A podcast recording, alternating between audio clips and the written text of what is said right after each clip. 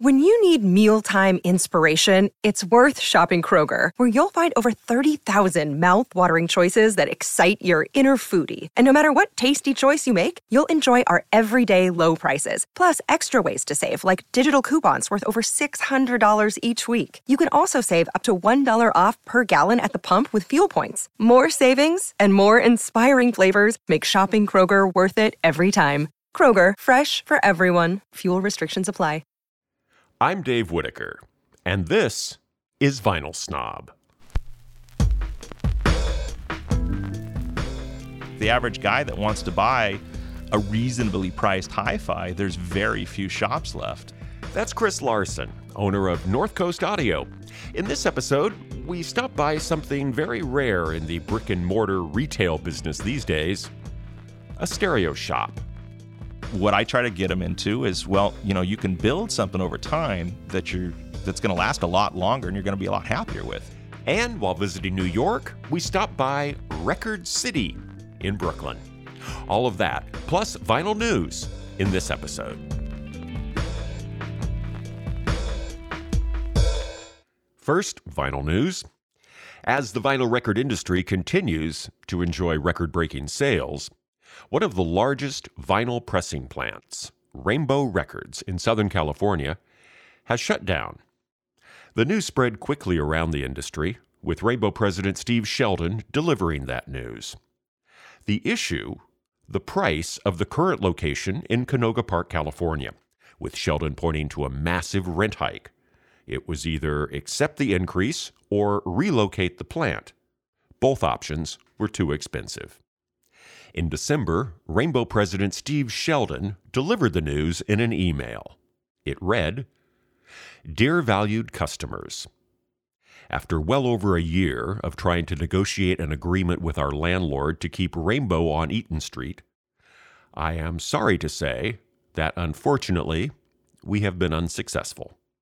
Our landlord apparently has other plans for this building and has demanded that we vacate the space. The email continues It is with incredible sadness that I must announce to you that as of January 31st, 2020, we must be out of this building, and Rainbow, after 80 years, will no longer be in business.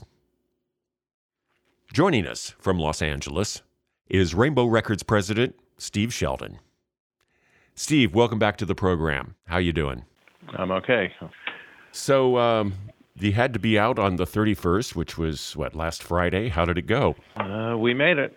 Um, it was pretty amazing. 45 days earlier, we were operational in a 50,000 square foot building full of equipment and everything needed to uh, to run that equipment and with uh, our incredible team, we were able to get out and uh, the presses. Presses went to United Record Pressing in Nashville. Uh, they they took all of them, and how many how many did you have in operation at the time?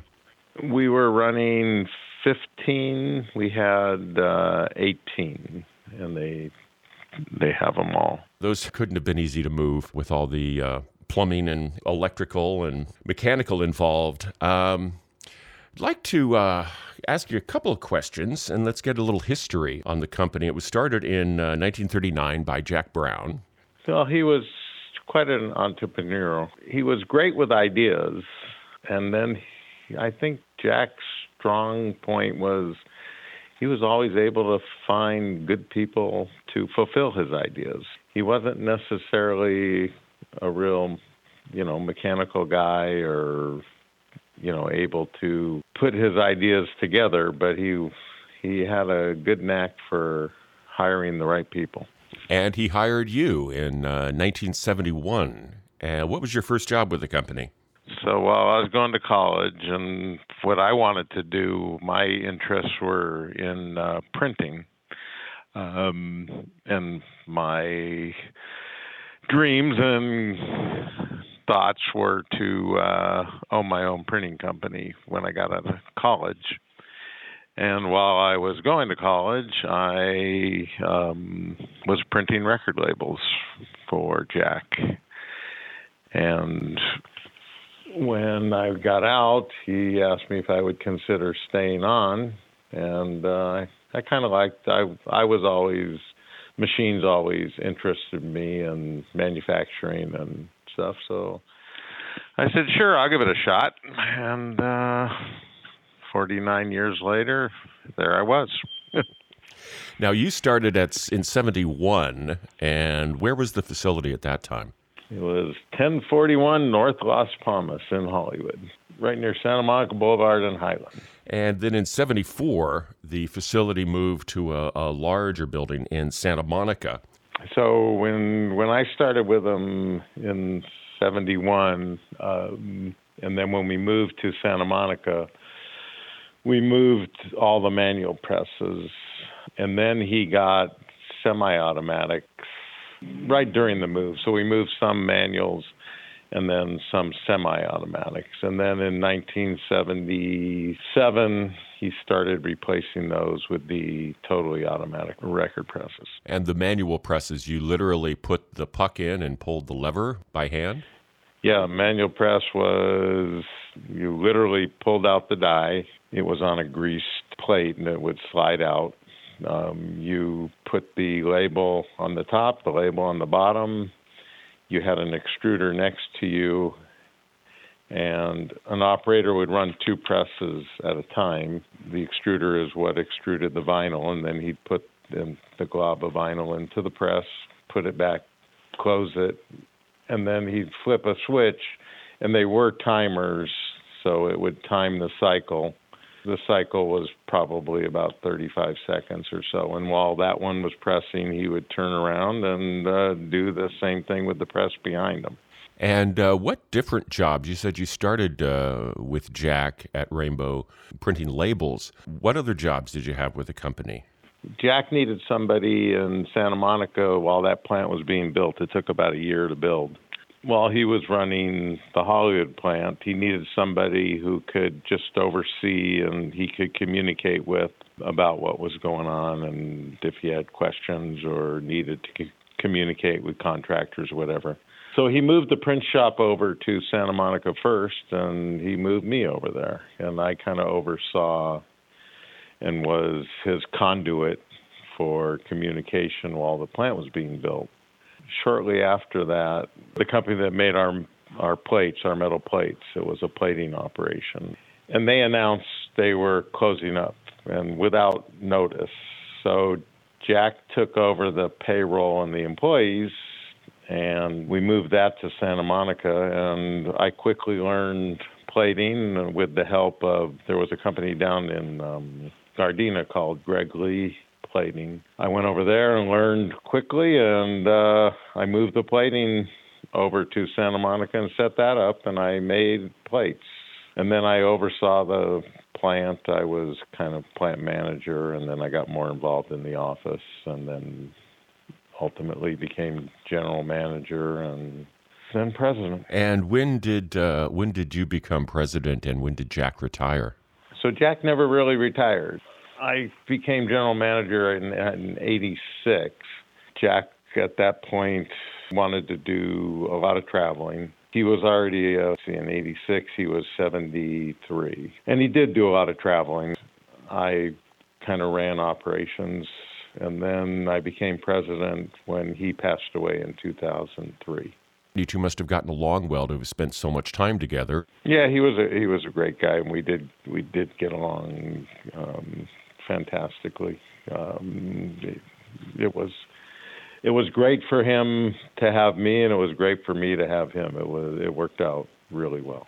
And you had that huge memorabilia collection right off the lobby. Uh, what happened to all of that stuff? The history and a lot of that stuff. We are setting up a wall at uh, United in Nashville with the history of Rainbow and a lot of the memorabilia of Rainbow. Um, United uh, recognizes the importance of Rainbow over the years and wants to keep that legacy alive. And what does the future hold for you? Are you involved with the uh, the move to Nashville at all? No, right now it looks like once I get the warehouse cleaned out, which is we with um, closing the plant, I moved my office over. We had another building about a mile away, um, which was a warehouse, and I moved my office over there, and I moved. Uh, I have ten employees over here, and our goal is now to uh, get this warehouse empty within the next 90 days. There's still business things to clean up and collect accounts receivable and you know do all the things you got to do when you're closing up a business. Right. Dot all the I's and cross all the T's. Yep. You, you played host to us a couple of times down there when you welcomed Vinyl Snob and gave us a, a great tour and seemed like a wonderful place to work. And uh, everybody was having a good time and you enjoyed it. But I guess after 49 years with all of it, it's just, you're kind of done. Yeah, I guess I am, but it's not exactly was the plan I had for going out. I mean, I was my my plan was, and I would have succeeded had it not been for the landlord. But the plan was to sell the operation, um, continue it, um, work for whoever the new owners were, and I had a couple people very interested. Um, and we were very close to a deal when the landlord kind of pulled some surprises on us. Um, but you know, my my plan and goal was to sell the operation, keep the Rainbow brand alive, keep the employees employed, and slowly phase myself out over a couple year period. Um, but not everything goes as planned. So the sad, you know, the saddest part for me is the Rainbow name and and the employees. I mean, that that uh, like you said, it was a good place to work, and at our height, we had um, the maximum. I think was in 2009 we had 100 and almost 140 employees. When we shut down, we had 92. Um, and I would say over 50% of those worked over 15 years, and probably a good 25% of those worked over 20, 25 years. Um, so it was like a family, and that was uh, that was tough. Yeah. Well, and you guys did some some great work, and it's a wonderful piece of of history. One of the few uh, pressing plants that, uh, as you said, when CDs came on, you you you invested in that, but you never got rid of the presses, which I think was something you said. Both you and Jack uh, had agreed that uh, there may be a time when we want to press vinyl again, so let's not get rid of these, right. which is what so right. many other facilities did, and uh, live to regret it. Yeah, yeah, they did. All right. Well, I wish you uh, I wish you well, sir, and I thank you for taking the time and for for uh, all the years and all the vinyl that's in my collection that uh, came through the Rainbow facility. And uh, I, I, wish you luck in retirement, and of course, luck to all the uh, Rainbow employees. And uh, if it's all right, I'd like to check back in a couple of months and see how the shutdown uh, went and how you're doing. Sounds good. Steve Sheldon, president of Rainbow Records in Canoga Park, California. It truly was a bad week for vinyl.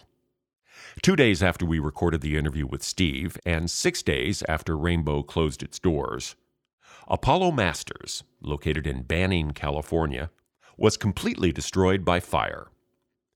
The company is one of two in the world that makes lacquers, which are used in the creation of vinyl records. The other company, MDC, located in Japan, provides a similar product, but according to sources, was already having trouble meeting demand.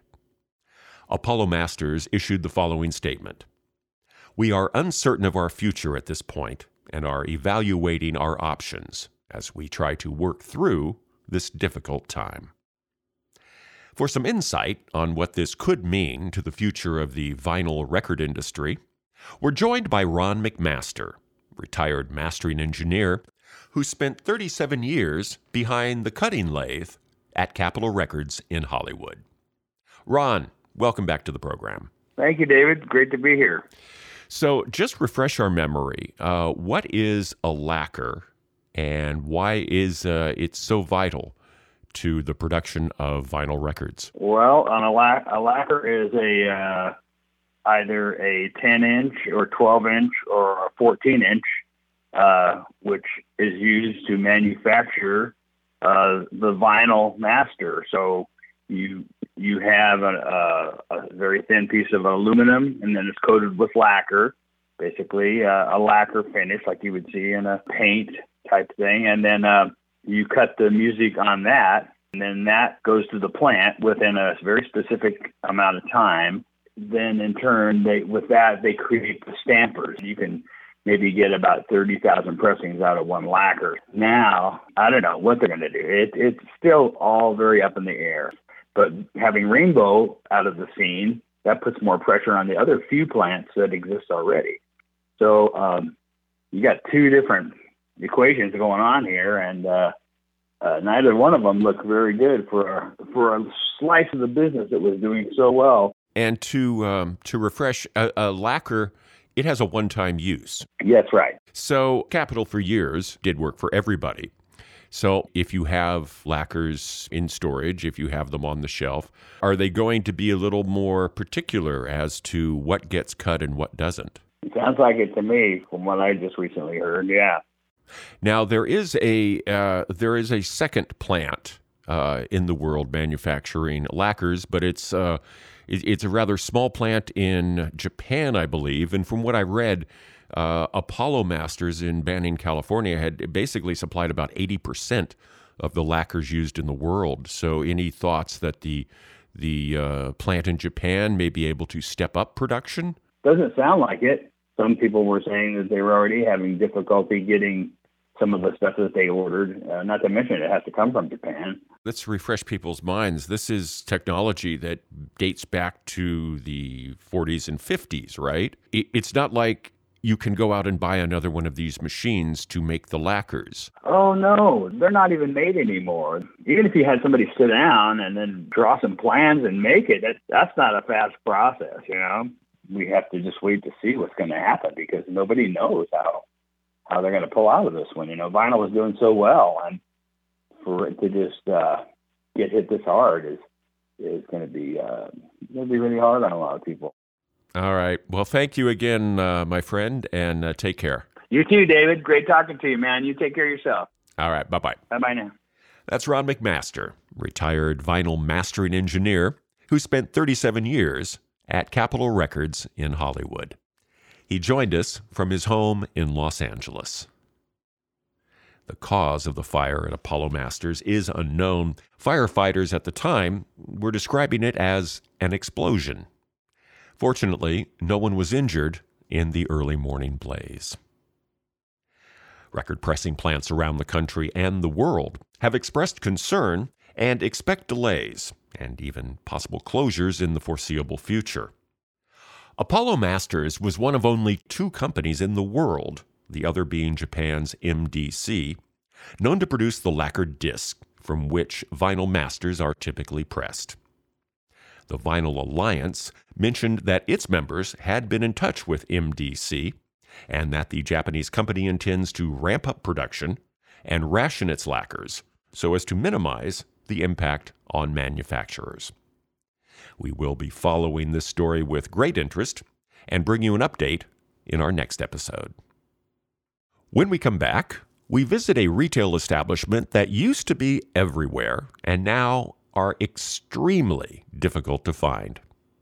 But we found one, and we'll take you there when Vinyl Snob returns right after this.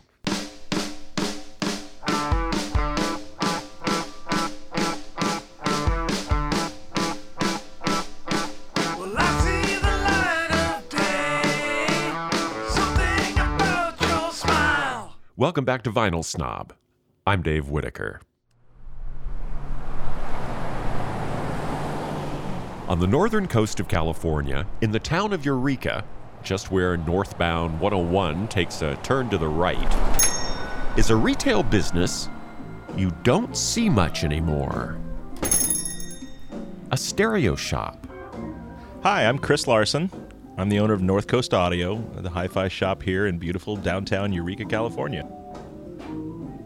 It's a passion project. I've always been into audio gear. Um, uh, been into music um, since I was a little kid. I started off as uh, playing the saxophone in fourth grade, and that turned into a love of jazz and, and music, and and uh, that goes along with being able to listen to stuff, which was hand me down uh, audio gear from my dad and grandfather, and wherever else I could scrounge it, and uh, you know, from about age five, I started out with old hi-fi systems, and, and I haven't stopped upgrading since. I mean, you, you know how that goes. You start off with one piece. Oh, okay, well maybe I can get some better speakers. I'm going to get a better tape deck here and here, and it and it just the uh, the end result, if it gets to be really bad, is you end up owning your own hi-fi shop.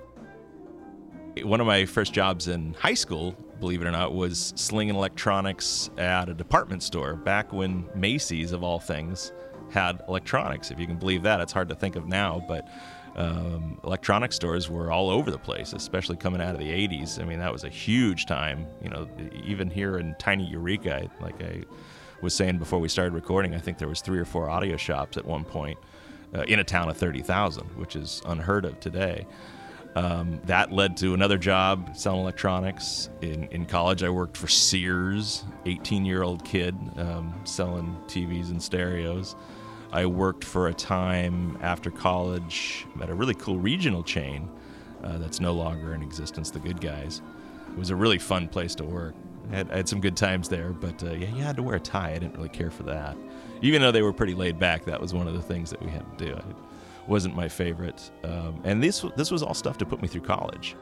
I've worked for a couple other small uh, independent dealers and and uh, that got some good experience there. But uh, I remember getting into an argument one day with with the owner, and he says, "Well, if you don't like it, get your own dang stereo store." I'm like, "Hey, you know that's a good idea." Why Eureka, you ask? I just love Humboldt County. I, I love the area. Um, you know, my wife and I go out and and drives uh, with our son, and you know, we, you know, I love driving up the coast and saying, "Hey, this is our backyard. This is pretty cool." Um, you know, we've got the ocean, we've got the redwoods. Uh, if you want snow, we can find it, but it stays up there. Uh, you don't have to shovel it. you know, we're, we're a half hour away from snow during the winter and, and you know, 10 minutes from the beach and, and everything else. And it's gorgeous. I love it. And I'm looking forward to raising our son here. It's just a wonderful place to be. And, uh, and, and it's casual. It's laid back. You know, I, I the other part of having a, uh, my own shop was being able to come to work in a t-shirt and shorts um, you know, I, I have had jobs in the past where I had to wear a, a shirt and tie, and that just uh, doesn't appeal to me. so uh, yeah, we, are really casual when you walk in the door, and you know, every once in a while I get get that you work here. and like myself, Chris is a transplant to the area. Uh, no, actually, I grew up in the Bay Area, um, and I came up to do my undergraduate work at uh, the local university, Humboldt State University and uh, that's where I fell in love with the place. And uh, it's not the um, the richest economic area up here. It's it's had its turmoil for various things over the years. So you know, in order to find a job that would support me, I had to create one. Uh, I'm not sure if I'm successful on that yet, but uh, I'm I'm still here. Uh, 12 years in uh, with the stereo shop. Um, it's not the most lucrative business in the world, but it's fun. I mean, I get to listen to music every day, and I love it one of the cool things about my funky building, and this is a funky old building. We were talking about that before we, we started recording. Um, you know, this is a house built in 1872. Kind of the neat thing about this building, it is so odd. It wasn't ever designed as an audio store, so a lot of it performs like a house would. I mean, we I don't have perfect listening rooms. I've made them work as listening rooms. It ends up being, I think, a, a little bit closer representation of what you might hear at the house. And the secret to the success of any business location, location, location. Major Highway 101. Yeah, I'm doing a high end speaker demo, and you know, a logging truck will go by and the place will shake. And I mean, that's that's the other thing. Thing doing a sound demo, I have to laugh every once in a while. My horrible ongoing joke is uh, we're right across the street from the fire station and so if ever I'm doing a surround demo and the fire engine goes off, which it does about eight to ten times a day, I say, "Man, it doesn't it sound like the fire engine's right behind us?" I mean, it's bad. I mean, I, I it usually gets a chuckle. it's it, it is what it is. That's that's what I've got to deal with, and, and I wouldn't trade it for anything else. I love this place. I've I've kind of poured my heart into making this funky old building work. It's it's it's nothing fancy. It's not a glossy high end showroom. Uh, it's it's very lived in. Um, you know, I'm the only the only guy that, that works on everything here, and that's why it's not always as, as clean and neat and tidy as I'd like it to be. But uh, I, I, think it's relatively warm and welcoming. Um, I try to make p- people feel comfortable when they come in. You know, working in stereo stores, that just became kind of what I did. It wasn't really, I didn't plan on saying, hey, I'm going to open a hi fi store. But once I realized the opportunity was available to me, it was. Uh, like, all right, this is cool. I, I maybe I can do this. I, I opened up shop um, a little over a decade ago, and I think on day one, um, which was the day after a, a, a, six point something earthquake we had, so it started off with a started off with a bang. Um, you know, I opened up the shop. I think I had two thousand dollars worth of inventory, which was nothing. You know, I, people would walk in. I, you know, I sell stereo gear and TVs, and uh, I would sell a TV and I'd keep the box and I'd put the box on the stand and I can say, hey, listen, I can get you one just like this.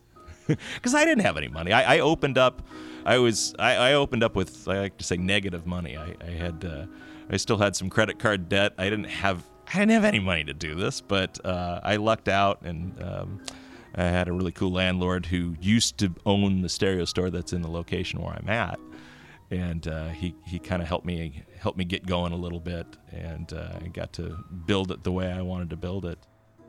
Well, the large room that we're sitting in right here is kind of, um, you know, kind of the welcoming spot, uh, and where I start a lot of people off. Um, I don't expect people to walk in the door and be able to buy a, you know, a McIntosh stack and ten thousand dollar speakers. Um, so I always try to have some really good, uh, good deals um, for not a lot. I mean, we, we start off with uh, some entry level speakers sitting behind you for a couple hundred bucks. Um, I'd like to see people get into hi-fi um, rather than you know go down to the big box store or whatever and, and throw a piece of junk soundbar or you know home theater in a box. Uh, you know something that's gonna they're gonna throw out in a couple years anyway. I you know I, I get people to come in and say, hey, I'm getting I'm trying to buy a home theater for 500 bucks and and, and I, I, I take yeah exactly I take a breath I say okay all right well here's the pros and cons of that um, what I try to get them into is well you know you can build something over time that you're that's going to last a lot longer and you're going to be a lot happier with you know listen to this and I'll play them just a pair of speakers and uh, maybe an AV receiver you know, and for five, six hundred bucks, the same price that they were going to blow on, you know, five lousy plastic speakers, you can get a, a proper set of speakers that, that's going to last you really a lifetime if you take care of them. Um, and that's something they can they can build off, and that's resonated with a lot of people. Not always. I mean, people get money burning a hole in their pocket. They want to they want to get everything all at once. But usually that argument makes a lot of sense to people, and uh, and it's worked. I've had people come in um, I mean, it's good business sense for me long term, but it's better for the customer, which is what I, my ultimate goal is. I want I'm building people that get into this and get excited about it, and it's it's fun to watch. Um, you know, it, a lot of times I'll get you know young guys, you know, 18, 20 years old, whatever, with not a lot of cash. I said, let's get you some good speakers, and maybe we'll find you like a nice, you know, used receiver, something to get you into some good quality gear that you can upgrade. I mean, like I said, I'm I haven't stopped upgrading my whole life since five years old, and uh, you know, maybe it's good, maybe it's bad. I get them into the sickness too, but uh, it's it's a fun way to do it. I I really enjoy it. And after years in the stereo business, Chris has seen the brick and mortars drop one by one. Much of it due to competition from online sales. You know, I remember when uh, you know, the last probably competitor when Circuit City went out of business before they, they folded. About a year before they went out, I mean, the writing was on the wall because they stopped paying people commission, and all their experienced people left. I mean, when I when I worked at the Good Guys, I was I was the odd man out in my, in my audio department. I was the the the 20 year old snot nosed kid, and I was working with guys in their 40s, 50s, 60s, some really cool people, and they'd uh, you know, there were some guys there that had been there 20 plus years. Uh, and I got a lot from them. I mean, they they grew up in the in the big times of these the, of the audio stores. They grew up with that place, um, and, it's just not something that exists anymore. I mean, the, the internet it's it's it, that's all retail. I mean, it's it's killing retail everywhere. I have to do something different to stay in business. Um, and that's trying to have the experience. Now we're we're we are really an odd situation. We're in Eureka, it, it is to my advantage. I mean, I I could not do this. Uh, I couldn't do this business in the Bay Area. I, I, couldn't do it in in a major market. It's just there's, to be honest with you, there's no money in it. Um, I do it because I love it. I do it because it's fun. Um, I can have the the amount of stuff. I mean, uh, you know, I, I go into the shops when I go into the big cities. I've been into shops and uh, you know major cities all over. I'm I've got a bigger shop. I've got more stuff, um, and like you said, I have a wide range of stuff because I'm serving. I'm trying to get everybody into this kind of thing, um, and we don't have a Best Buy in town. We don't have. There really isn't any other place where you can buy any of this stuff uh, in this shop. I mean, I, I, I'm looking around. I can't think of another place in town, or even in this the greater uh, Humboldt County area, um, you know, you, you've got to drive six hours before you're going to find some of this stuff. We, we draw from a big area. I mean, I get it, it always amazes me how far my customers will come to my shop. I mean, I have had customers from Southern California, I have customers Reno, Portland. Um, I've had a, a, few customers that will fly in to listen to stuff. Um, you know, there, there's a brand in, in the high end room there there's dealers there's a few dealers in the bay area not a single one of them has on display the speakers that i do um, because to stay alive in this industry in the major markets you have to be a custom installer so these are the guys you know building the cut the custom homes with the smart home and the 50 100000 dollar home theater that's the only thing they can do to stay in business the average guy that wants to buy a reasonably priced hi-fi there's very few shops left uh, we get a lot of tourists. That's a neat thing about Humboldt County. And again, going back to why I live here, um, people come visit us from all over. It's a beautiful area, and I'll get people driving through, and they'll walk in my store, and you know they'll kind of have the same. Reaction How do you have all this stuff? Um, and the, and the other thing I hear a lot is, well, geez, we don't have a store like this in my town. We used to. We don't have a store like this in giant XYZ city. Um, so they're always blown away, and I'm like, yeah, cool. Want to come listen? Like, yeah, sure, great. I never expect to make a sale, and I'm not. I never push them. I'm like, hey, what do you want to hear? And you know, I have things like Magnepans. You can't hear Magnepans, and you, there's very few. There's only two, three places in all of California you can listen to Magnepan speakers. I, I love playing them for people. I love, especially if they've never heard them before or never been able to hear them in a good environment um, you know, that jaw dropping experience they have. Like, oh my gosh, I've never heard anything like that. It's amazing. Uh, and it's fun. I just get to play, and it, you know, for me, it's I'm getting to listen to tunes. I'm getting to listen to music. Demoing speakers is my favorite part of the job. Um, I had a lot of fun when you brought in your records to listen to speakers, but I'll, I'll bring in these tourists, people I have no expectation of selling to, just to give them the experience, and it's fun. And every once in a while, I'll get a call uh, and this happened not long ago. I had a call from a guy who said, "Hey, this is Joe so and so. You remember me?" I'm like, "No, I, I don't remember you." Uh, yeah, I came in. I was on my Harley, and I was about six months ago. I was like, "Oh yeah, okay, all right. I think I remember." Yeah. It's like, "Well, yeah, you played these speakers for me, and you did the system, and I'll tell you what, I've been it's been bugging me the whole time. I want to buy some." Well, where are you? Well, I'm in Chicago. okay, well, you've been in my store. Um, sure do you have a local dealer well there's nobody around here that has what i and i'm using chicago as an example but they don't have the hi-fi dealers and if that's the case and they've been in my shop i'm happy to say well yeah sure i will set you up and i've i've got some big customers who have referred other customers uh, all over the country uh, and that's that's that's a little bit of what's supporting our hi-fi business. Um, it's not intentional; it just kind of happened that way. Just me having fun, and it doesn't happen that often. Maybe one out of ten, but that's still pretty cool. Um, and they're happy, and I've I've I've, I've made some good friends. I mean, there's people I talk to that are my customers that, you know, they were on vacation here six years ago, and I still talk to them, and they still call me for advice and stuff. And I'm I'm happy to you know give them my honest opinion on stuff. I'll I'm happy to tell you when I think something sucks. or if I think a reviewer is not on point. and that just circles back to you got to hear it. You get those guys with that experience, and they, you know, like, well, I, would read a review about this, but I had no idea. And, you know, maybe I turn them on to an amplifier or something else in the system that, well, I've never heard of this, or I've never read a review, or I read a review of this that the guy didn't like it. I'm like, did you like it? Yeah, I thought it was great. Well, then this is why you got to hear it. You can't really trust the reviews. They're good. Uh, you know, they get you in the ballpark. It get you thinking about certain things.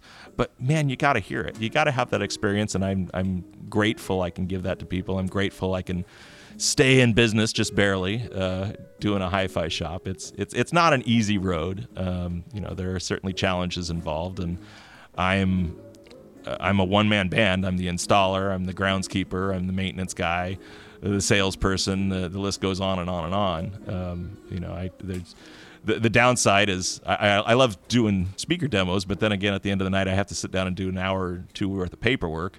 That's not fun. Nobody ever told me about that part. Um, but uh, I, I, love having this business. I, I love meeting people. I love uh, exploring new music that customers bring in, uh, and I love turning people on to hi-fi. Uh, it's, it's, it's a blast. Um, I never saw myself doing this, but I can't see myself doing anything else now. It's Chris Larson, owner of North Coast Audio in Eureka, California. On a future episode, we'll explore fire engine right on cue. On a future episode, we'll explore the speaker demo as I look for a new pair of speakers for the living room stereo. We have pictures and links to North Coast Audio on our website, vinylsnob.com. But I warn you, you will not find a shopping cart on Chris's website. However, if you'd like to talk audio, shoot him an email or give him a call. Chris loves to talk audio gear. Now to jump from the West Coast to the East Coast, where on a recent visit to New York, Dana Barry stopped by Record City in Brooklyn. I'm Ian Clark, and this is Record City in Brooklyn. We opened in September of 2016. Been involved in records for a long time, selling part time, full time, internet, in person, and also have a record label that focuses on um, vintage reggae music. It's called DKR. We had an office in the neighborhood in Prospect Lefferts Gardens, and for many years we had that office. And one of my partners sort of started nudging me to look for real estate um, to maybe have a shop, and very thankful that he did that because uh, it kind of pushed me to uh, move towards having a physical record store, and I'm really glad we did it. Um, we we definitely have a lot of uh, reggae music in here, but we have everything: rock, soul, jazz, um, hip hop. So um, really great neighborhood, good place for it. Uh, neighborhood's been very responsive. It's a very historically Caribbean American neighborhood over here, which is important to me um, since we're so interested in um, Jamaican music. Um, but, you know, as has happened in Brooklyn, uh, certainly it's gentrifying a bit. Um, so you got a lot of newcomers coming to the neighborhood looking for rock records and soul records and jazz records. You got the 20 somethings who are just getting a record player and discovering vinyl records, which is an important part of why record stores can work nowadays. I just started selling records when I just kind of started finding more than I could use, and I, and I really had an interest in reggae, and I was finding records that were pretty tough to find, I guess, and started selling stuff on eBay, and then started my own website, which focused on 80s reggae music, which was kind of a niche back when in 2008 you could have a specialty niche store like that that could work. Um, and then Discogs came around and kind of flattened everything out a bit. Um, so I started selling records there. But I always had people coming into my place and my apartment and buying records. So this is an extension of your apartment. It's an extension of my apartment. Yeah, a much neater extension of my apartment. Where do you generally get your vinyl?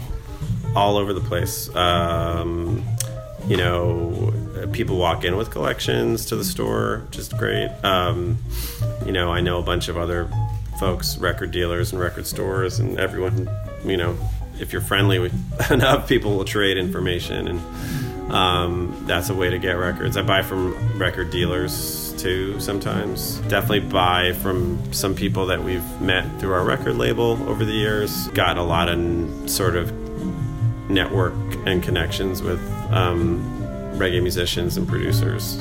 Um, so a bunch of those guys I bought from over the years and still do.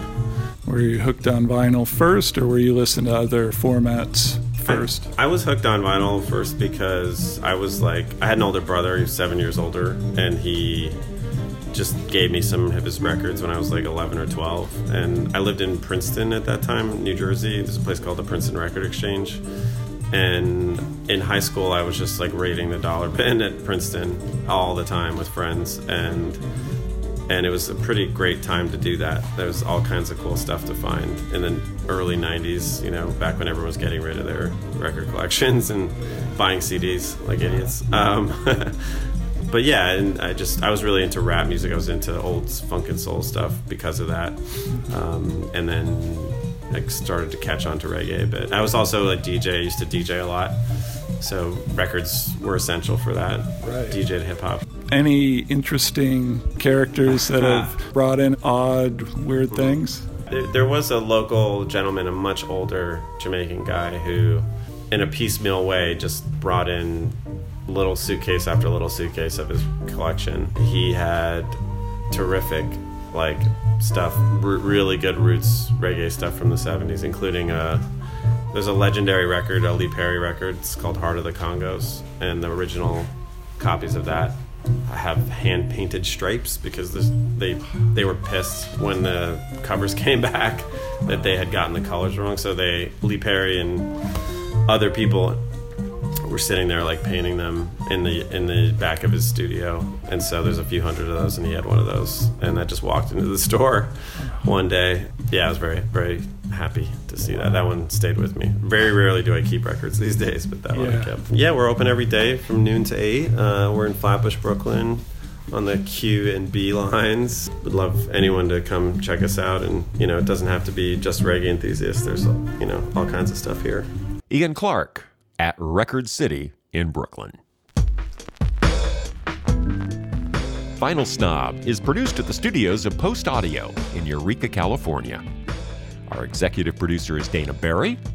Theme music composed by Cameron Robbins. Front office handles the social media. Me, I always reply to email.